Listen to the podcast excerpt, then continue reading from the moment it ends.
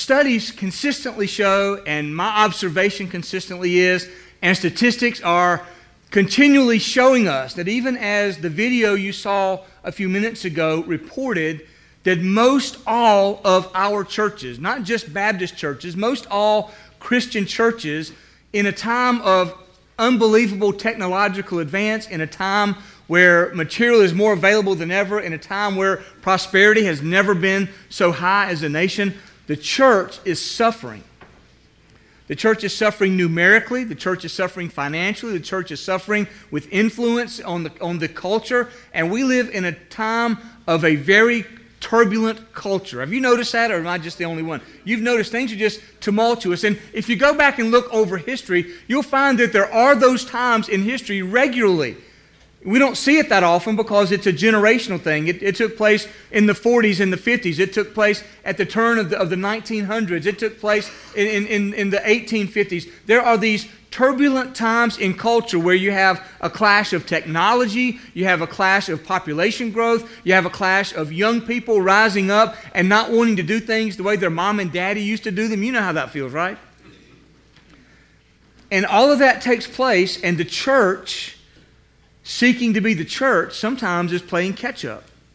Sometimes the church being the church is, is, is to be isolated. Sometimes the church being the church uh, motivates us to, to adapt to the culture with the unchanging word of the scripture, which the choir sang about so beautifully today. My observation, and I think surveys and studies will show that the era and the time in which we're now living is a time of, of, of, turmoil in our culture, a time of turmoil in our church, and it's a time where, where many believers are expressing that they don't feel especially confident in their Christian life.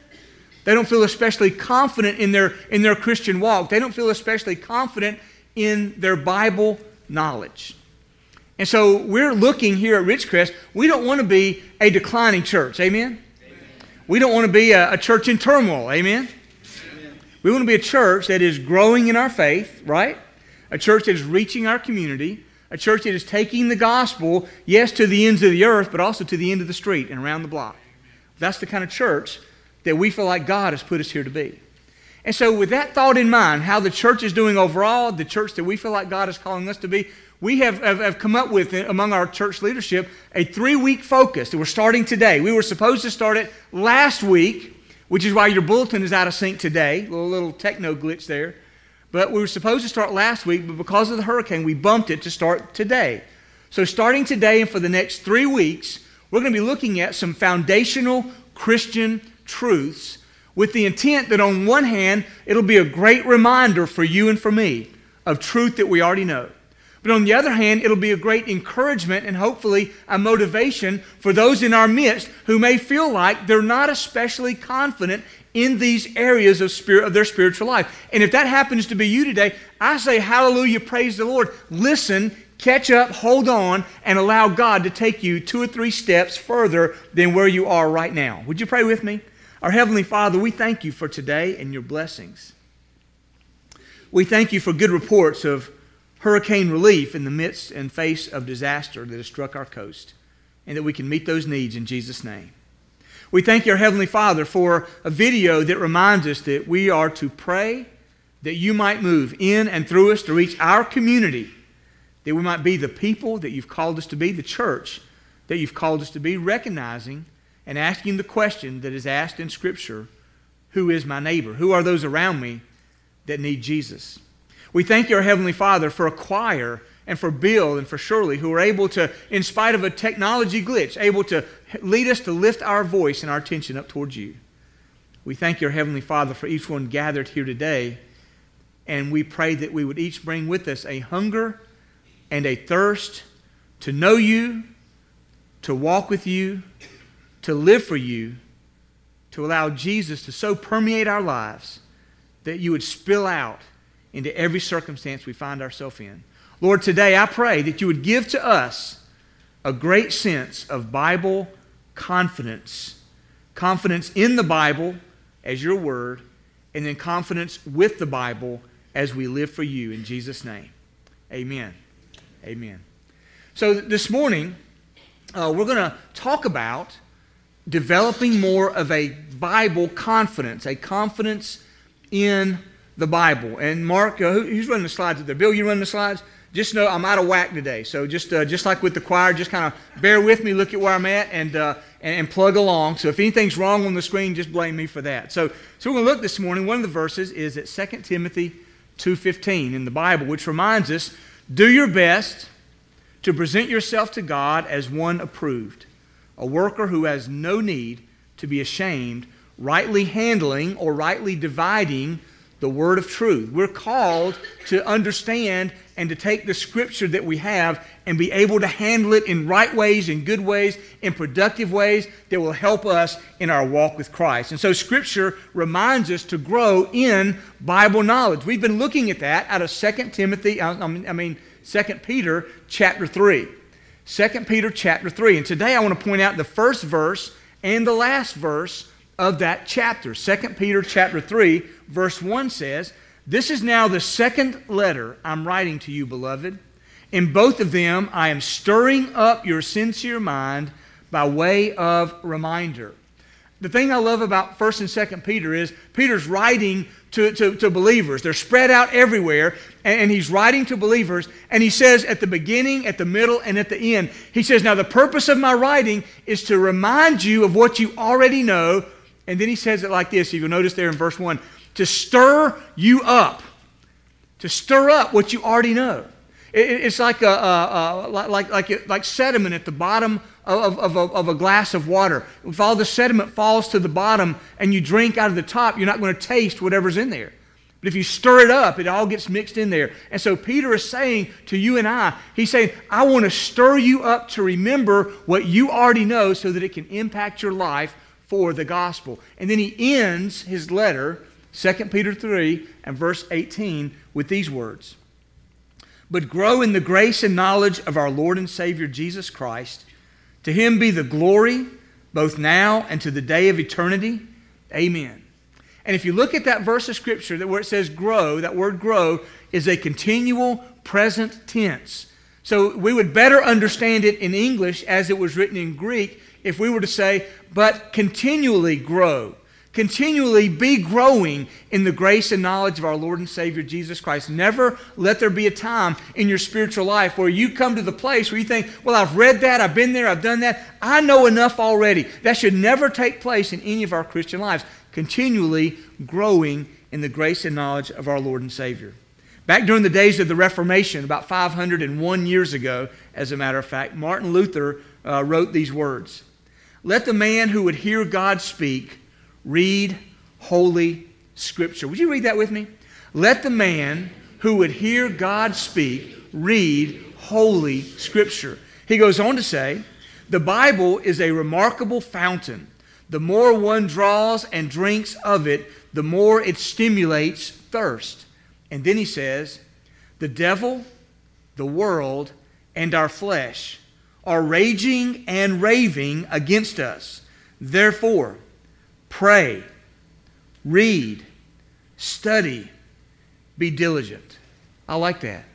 Pray, read, study, be diligent. The scripture itself reminds us to continually be growing in our faith. The reformers down through the, the history, not just Martin Luther, but many others, have written similar words to, as, to, that say to, to pray, to read, to study, to repeat, to be diligent about knowing what the Scripture says to us. Let me share with you some, some verses out of the Bible that relate to this. Psalm 19:7 reminds us that the law of the Lord is perfect. That's another name for the Bible. The law of the Lord is perfect. Notice what it does? Reviving the soul. Anybody here today, your soul could use some reviving, stirring up, being reminded of how great and awesome God is. Psalm 119 and verse 9 asks the question How can a young man keep his way pure? By guarding it according to your word. The word of God inspires and encourages and equips us towards moral purity. Ephesians 5:17 reminds us to take the sword of the spirit, our offensive spiritual weapon, which is the word of God. 2 Timothy 3:16 says, "All scripture is breathed out by God and profitable for teaching, for reproof, for correction, and for training in righteousness, that the man of God may be competent, uh, equipped for every good work. Hebrews 4:12 says, "The word of God is alive and active, sharper than a double-edged sword. It penetrates even to dividing soul and spirit, joints and marrow. It judges the thoughts and attitudes of the heart." Now I want you to take your Bible and turn with me to Psalm 119. Psalm 119, somewhere about the middle of your Bible. Uh, a, little, a little bit about Psalm 119. It is the longest chapter in the Bible.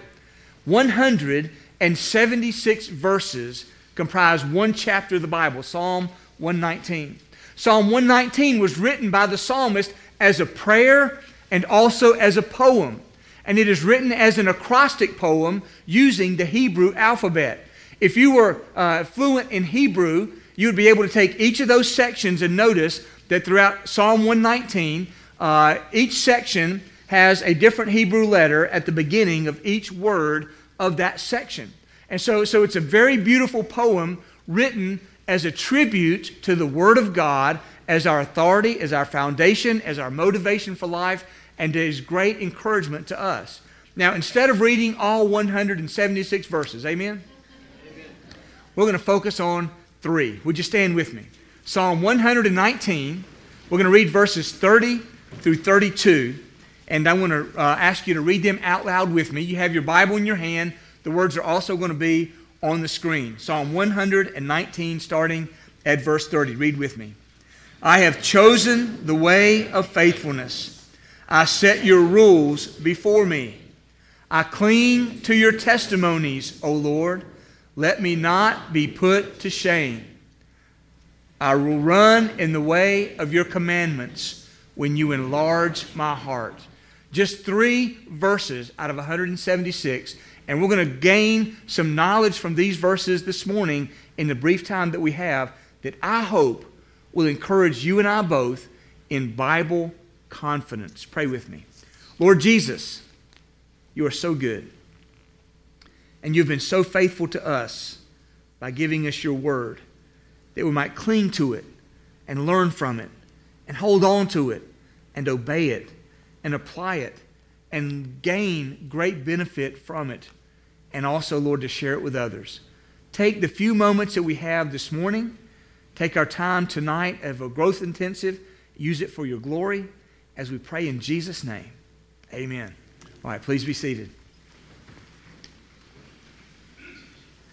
So, the question for today how can I become more confident with the Bible? Hopefully, if you've been to your Connect group already, or maybe you're going to your Connect group after the worship service here, when you get there, you'll understand and, and study some ways about the Scripture and the value of Scripture. I hope you'll plan to come back tonight at 5 as we have our first growth intensive dealing with Bible confidence. Uh, we've got some information we'll be sharing. We're also going to be having a panel discussion from some folks throughout the church and how we uh, would deal with the Bible, how we can, can, can encourage you in your walk with the Lord uh, with the Bible. So I hope you'll plan to be here tonight at, uh, at 5 o'clock for that. So, how can I become more confident with the Bible? Here's, here's an answer I can become more confident with the Bible as I experience God's Word. As I experience and engage God's Word, I will become more confident with it. So I'm going to take these three verses this morning and I'm going to pull out six ways that we can experience God's Word and increase our Bible confidence. Six ways we can do that. The first, I want you to notice here in verse 30, the first way is to choose God's Word. There's a choice that we have to make. And the choice that, that, that the, the Bible calls us to make is that we would choose to take God's Word and identify it as God's Word and apply it as God's Word and use it as God's word. I want you to notice what he says in verse 30 I have chosen the way of faithfulness. Now, the way of faithfulness, that's another way, another description of the Bible, God's Word. And the psalmist here says, That's my choice. Of all the choices out there concerning who's going to be the authority in my life, I'm going to choose the way of faithfulness. I'm going to choose God's Word as my authority in life. Bill Bright, who is the head of Campus Crusade, made this statement in 1968. He says, There is a God shaped vacuum in the heart of every man which cannot be filled by any created thing. but only by God the Creator, made known through Jesus Christ. And that's one of many different ways this sentiment is expressed, and that is that all of us in our soul are hungry for God. All of us within ourselves are, are reaching out for something beyond ourselves to find meaning. The psalmist said, I'm going to choose God's word as my avenue in which to find meaning. I'll call your attention, you don't have to turn there, but in, in, uh, in Acts chapter 17 in the New Testament, Paul, the apostle, is in, uh, is in Greece in, and he is engaging with the, the, uh, the, the elite of the day academically. They're not believers, they're not followers of Christ, but, but he's trying to engage with them to share with them about the gospel of Jesus Christ. And he says this in verse 22, starting in verse 22 of Acts 17. So Paul, standing in the midst of the Areopagus, said, Men of Athens, I perceive that in every way you are very religious. For as I passed along and observed the objects of your worship, I found also an altar with this inscription To the unknown God. What therefore you worship as unknown, this I proclaim to you the God who made the world and everything in it, being Lord of heaven and earth does not live in temples made by man, nor is he served by human hands as though he needed anything, since he himself gives to all mankind life and breath and everything. And he made from one man every nation of mankind to live on all the face of the earth, having determined allotted periods and boundaries of their dwelling place. Now, listen to this that they should seek God and perhaps feel their way toward him and find him. Yet he is actually not far from each one of us. Notice what he's saying here. He's in Athens, and, and none, none of the people there are godly. They're, they're, they're, religious, but they don't know the one true God through Jesus Christ. And he's looking for an avenue to share the gospel with them. And he says, I saw this, I saw this marker, I saw this, this idol, I saw this statue somewhere that says, This is an altar to the unknown God. Just in case we missed one in all the hundreds and thousands that we've, we've identified, if, in case there's one we missed, here's, an, here's a, a, a statue to an unknown God. And Paul says to them, that which you think is unknown is actually the only God. And it's the only creator. And He is why we're here. And He is, he is calling us to search for Him because He is close and He wants us to find Him. There's a hunger in our soul. There's, a, there's an anchor for our soul. And the psalmist said, My anchor is put in the Lord Jesus Christ. In, uh, in Ecclesiastes, in the Old Testament, chapter 3, verse 11. It says, He has made everything beautiful in its time and has put eternity into man's heart. Because all of us know there's something beyond ourselves that compels us to look beyond ourselves for meaning and purpose in life. The psalmist said, I find that in the Word of God. I'm staking my claim. My choice is to follow God. But, but, but the Scripture and, and throughout history makes it very clear people are always searching for God. Augustine said eh, to the Lord, You have made us for yourself, O Lord, and our hearts are restless until they rest in you. You see, we each make a choice about the Bible. And, in fact, there are four basic choices you and I can make about the Bible. And, and I hope you'll make the, the godly choice. But, but among the choices we can make, one of them is that we can choose to believe the Bible. We can accept that the Bible is God's Word. In 2 Timothy 3.16, it says, All Scripture is breathed out by God. So we can accept the fact that the Bible is God's Word. And as we do, we can know that it, it is Him speaking to us. If I want to have confidence in the Bible and confidence in God, I can know that He speaks to me through the pages of the Scripture. But also, there's another choice I can make, and that is to reject God's Word. I can say the Bible is just a book among books. It is made up of, of the writings of men. it is just, it is just a, a, a, one person's or, or one philosophy of religion among many different ones out there. Who's to say what's right? Who's to say what's wrong? In fact, there are those that would reject the Bible and say, there is no God, therefore there is no word from God, there is no word of God. You can choose to reject the Bible. In fact, the Bible makes it clear about these kind of people. In, in, uh, uh, in Psalm 14, verse 1, it says, The fool says in his heart, There is no God. And yet there are those who do make that choice. They say that there is no God, there is no scripture, there is no word from God. Another avenue uh, that's available, you can choose not only to believe it or reject it, you can also choose to distort it. There are those who take the scripture that we hold on to and that we base our life upon, and they take some of the concepts and they add to them, and some of the concepts and they take away from them. They distort the word so that it says something completely different than the original message that was there. There are those like the Jehovah's Witnesses and the Mormons that do exactly that with the pages of Scripture. And then a fourth choice that you and I have to make, or that everybody has to make concerning the Bible, and that is to replace God's Word. There are those who say, well, you know, the Bible is a book about religion, but I don't believe the Bible. I'm going to believe this instead other religions have their sacred writings, and, and they would hold that their writings are, are true, and they would hold that the Bible uh, is, is not true. So, so you can believe it, you can uh, uh, distort it, you can reject it, or you can replace it. But the psalmist said, I choose God's word.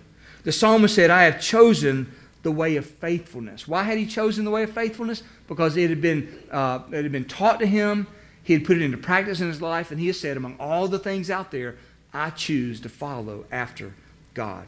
Well, a second uh, way that we can experience God's word is, is we find also in verse 30, and that is to prioritize it. To prioritize God's word in our life, to, to make it not just a book on a shelf or a book on a table or something we occasionally look at and glance through or, or something we might, might read every once in a while, but to prioritize it as the most important source of information in our lives. You know, for some folks, the most important source of information is the internet. Now, we know if it's on the internet, it's got to be what? It's got to be true, right? For other people, it's watching the news on TV. They live and die by the news on TV. For other people, it's, it's what's happening with their sports team or what's happening in their, in their neighborhood circle or, or what's happening among their friend group. There, there are lots of, of, of avenues that we have to prioritize things in our life. But the psalmist said in verse 30, I set your rules before me. That word rules is, is another word for the Word of God. He's saying, Lord, I have taken the things you've given me, the rules that, that you've laid forth, and I set them before me. This word before me uh, ha- has really two connotations. One is I've set them before me as if you're sitting at a table and you open the Bible and you set the Bible before you on the table. Well, what does that indicate? That indicates that it is there, that you can open its pages, you can read its words, and it is there before you. But it also has another connotation of, of being over you. I've set your rules before me. In other words, before it gets to me, i am going to follow what you have to say.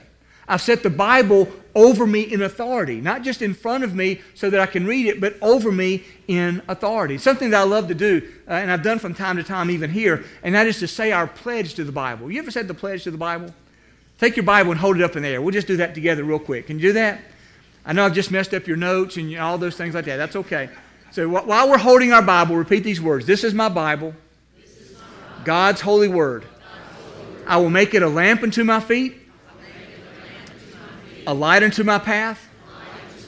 I will hide His words in my heart, that I might not sin against God. Amen. So we take our Bible, and like the psalmist, we prioritize it and we say this is going to be the priority because it is going to be before me so that I can read it and over me so that I can obey it and follow it. There's a third way that we can experience God's word, and that is in verse 31, we can hang on to it. We can hang on to God's word. Notice in verse 31, the psalmist writes, I cling to your testimonies, O Lord. A couple of words are, are important here. One is testimonies. The, the, the Bible here is called a testimony. A testimony is when one person tells of their own personal experience. And so the Bible is the testimony of God. It is God's revelation of himself to us. And the psalmist acknowledges that. God, your, your word, the Bible, it is your testimony to me. So I'm going to cling to it or I'm going to hold on to it. That word cling is to hold on with all your might. There's a, there's a, picture we might draw here of Velcro. A, I'm going to Velcro the word of God to my life. I'm going to hold on to it. Another, another picture we might draw recently uh, from the hurricane would be a picture of, of the hurricane blowing through. And, and, and so you want to make sure that you're not going to be moved and you're not going to be blown off course. So, so you take a rope and you latch yourself to a light pole or to a tree, hoping it's not going to blow the tree over. But you latch yourself to the tree so that the storm will not move you. You the, the psalmist here is saying, I'm going to cling to the Word of God and the connotation is so that when the storms of life come, I'm going to be able to hold on, hold firm, hold fast, and I'm going to be who God has called me to be. In 2 Peter 3:17, it says, "You therefore, beloved, knowing this beforehand, take care that you're not carried away with the error of lawless people and lose your own stability." See, there are a lot of forces out there, not, not physical hurricanes, but there are a lot of spiritual forces out there that are seeking to knock us off of the stable place that we have as we stand on the promises, as we sang about earlier. As we stand on those promises, we're stable, but there's a lot of forces looking to knock us off. And so the, the psalmist here is saying, I'm going to hang on, I'm going to cling to the testimonies of God. If you know anything in the Bible about Job, Job had a tough time. And I went through and I counted up, and I think if, i if I counted right, there were six storms that happened in Job's life. That he was not, uh, he, was not privy to all the information that was out there that we have in the Bible. But there were six storms. Some of them were, were, were brewing all at once, and they hit him like a brick out of left field somewhere. Here are those storms that Job faced. There was an unseen satanic attack that came upon Job. His children were killed. His possessions were stolen. His health was taken. Has anybody here ever been through a rough time? Can I get amen this morning? We've all been through rough time. You think about what happened to Job, and I just want to sit back and be quiet. Because Job knows what a tough time is. So, so the attack was there, the children killed, possessions stolen, his health was taken. His wife, how about his wife? the encouraging wife of Job who said to him, Why don't you just curse God and die? So he had a wife that was not especially supportive. And then lastly, his friends came. And all they wound up doing was criticizing Job and calling him a religious hypocrite. Job had a rough time. And Job had a choice to make. Am I going to cling to the, to the, to the God that I know and, and who, who has created me? Am I going to cling to the God who has blessed me? Or in the face of all these difficulties, am I going to let go and just let the wind blow me around or let my, let my friends carry me in a wrong direction or, or I'm just going to, to, to curse God and die? And what, what am I going to do? And Job says here in Job chapter 13 and verse 15, Job says, Though he slay me, that's God himself even if God were to kill me, I'm going to hope in God. That's clinging to the testimonies of God and His Word. That's hanging on tight. It's a picture here that, you know the Christian life, our, our, our, life of faith, is not just a life of ease, and it's not, it's not a life where everything just goes smooth sailing. Many Christians make the mistake of thinking, well, now that I'm a Christian, everything is going to be smooth. And if it's not smooth, then either I've sinned, or I'm out of whack with God, or God's not able to provide for me, or God doesn't care about me. We think all these things when the reality is God allows the storms of life to come but with the storms of life that come, He provides for us all that we need through His Word. That's why it's so important that we hang on for dear life, even when our very life is being pried from our soul. When, when, when, we, are, when we are facing all the difficulties life can throw at us, we can still hang on to the Word of God. Well, the fourth way that we can experience God's Word that we see here in verse 31, and that is to depend on God's Word to depend on it. Notice what the psalmist says there. He says, Let me not be put to shame. He's saying, When I stand before you, Lord, when the, when the judgment comes, when I have to give an account of my life and I stand before God, Lord, let me not be ashamed of how I acted. Let me not be ashamed of how I responded. When the storm came, let me be able to say that I held on. When the choice was made, let me be able to say, I chose the Word of God. When, when the difficulties came and the temptations came and the trials came, let me say, be able to stand firm on, and stable and not have been knocked off my feet. Lord, don't let me be put to shame when I stand before you. Especially knowing beforehand. The, the, the, beautiful thing about God, and there are so many beautiful things about God, but one of the most beautiful things about God is that He tells us in advance. He tells us what happened in creation. He tells us what has happened in the past. He tells us what's going to happen in the future. He lets us know. And He lets us know one day we'll stand to give an account. And when we stand to give an account, we are going to give an account of how we responded to the message of the gospel, how we responded to growing in our Christian faith, how we responded to living a faithful life that would glorify Him. It's, it's kind of like a teacher in school. I, I, I used to hate this. kind of goes without saying, doesn't it? But the teacher would say, you know, in two weeks we have our exam. And the next week she'd say, next week we have our exam. On Monday that week, she said, Don't forget, on Friday we have our exam. On Wednesday, she said, Don't forget, on Friday we have our exam. And on Friday, guess what would happen? I hadn't studied for the exam. I'm speaking on behalf of a friend. This has not, never happened to me. You've been like I have before. And that is in situations where, even though we knew it was coming, we were not prepared and afterwards we were ashamed of how we acted or conducted ourselves or how we performed on a test or an examination.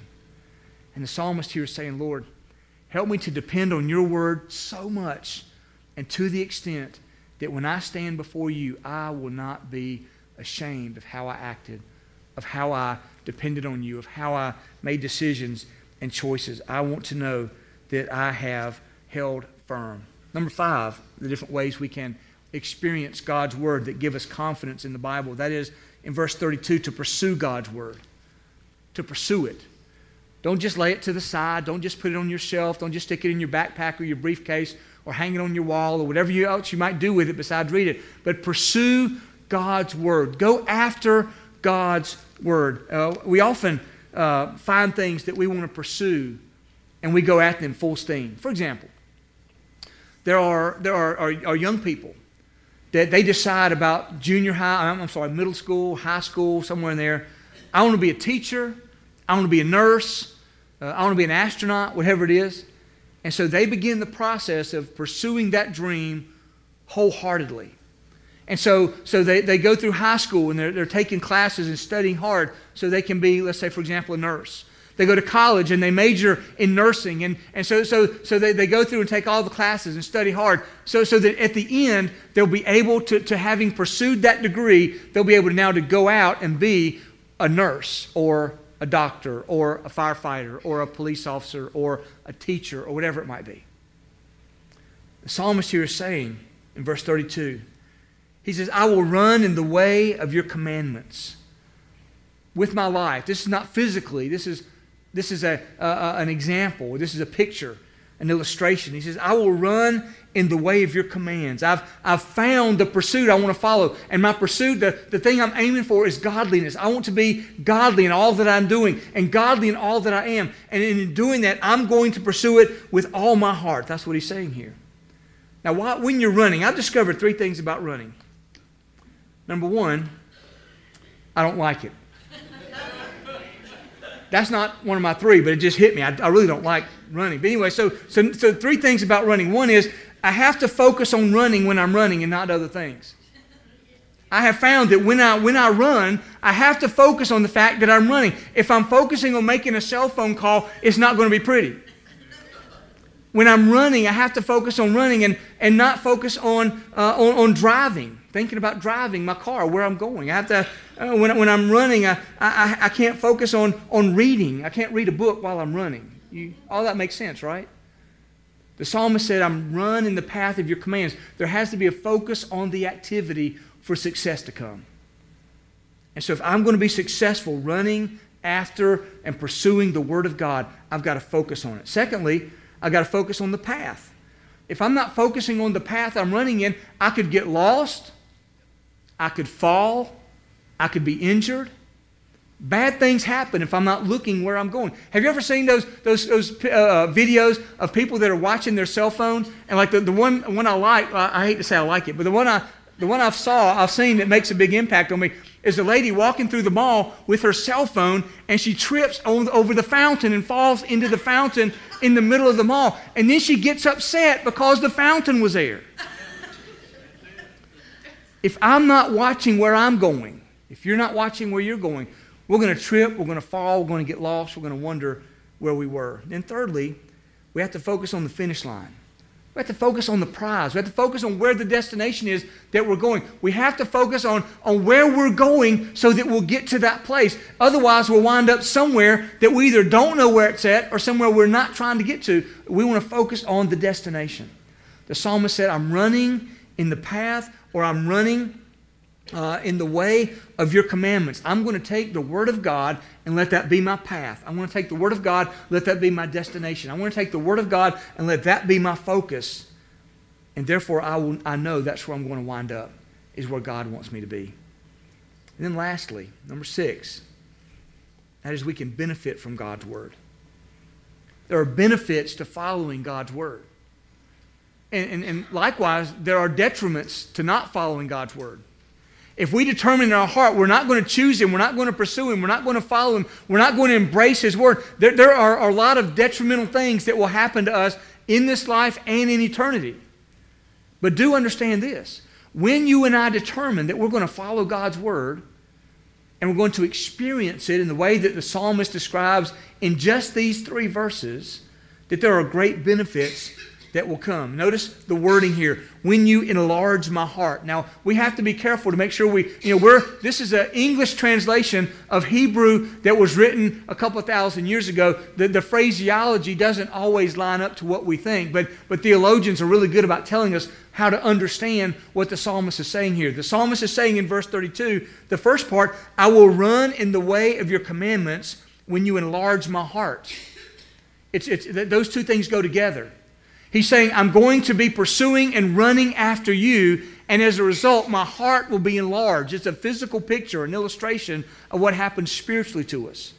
So as I pursue and run after the things of God, I'm going to be enlarging my heart. It's a picture of having more capacity, more endurance, more knowledge, more, more, more uh, uh, victory, more success in that. For example, if you determine, okay, I'm going to start jogging, I'm going to start running, and I'm going to start getting healthy because I can't make it from here to the refrigerator to get a snack without getting winded. if that's your condition, you say, okay, I'm going to start exercising. So you start pursuing exercise, and before you know it, you can walk to the refrigerator. You can walk to the front door. You can walk out to get, the, to get the mail. You can walk out to get the newspaper. You can walk around the block. And you start building up your endurance. And over time, you recognize you can run for 100 yards. You can run for one lap around the track. You may even get to where you can run a, a 5K. That's about three miles or even more. But the journey to running a 5K, you don't just get up out of your chair and run a 5K if you can't even make it to the refrigerator. It's step by step by step by step. And what happens? You enjoy the physical benefits of that exercise.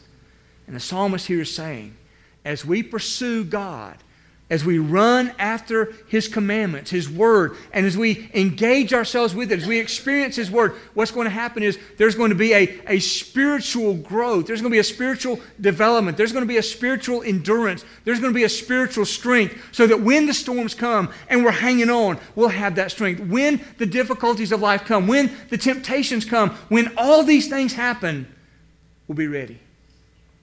And the greatest benefit of all is it will have eternal life with our Lord and Savior Jesus Christ in heaven forever and ever and ever. Martin Luther said this The devil, the world, and our flesh are raging and raving against us. Therefore, pray, read, study, be diligent. Peter ended his second letter to believers with 2 Peter 3:18, which is a commitment and a commandment and an encouragement to continually grow in the grace and knowledge of our Lord and Savior Jesus Christ. And he ends with these words, "To him be the glory both now and to the day of eternity. Amen." Can you say amen to that? Amen. I want to ask you to bow your head and close your eyes for just a moment. I want you to think about your confidence in the Bible as God's Word. And I want you to think about your confidence with the Bible and you in using it for God's Word. And as you do, I'm going to ask you, would you be willing to pray, just between you and the Lord, would you be willing to pray Simply these, these statements God, I choose your word over all other sources of authority. Could you pray that this morning? God, I choose your word over all other sources of authority. Could you pray, Lord, I prioritize your word over all my other activities? I want to make your word my priority. Would you be able to pray, Lord, I hang on to your word. No matter what comes my way, I'm going to hang on. Would you be willing to pray this morning, Lord, I depend on the truth of your word to address any circumstance that comes my way? Would you be willing to pray this morning? Lord, I pursue your word with passion.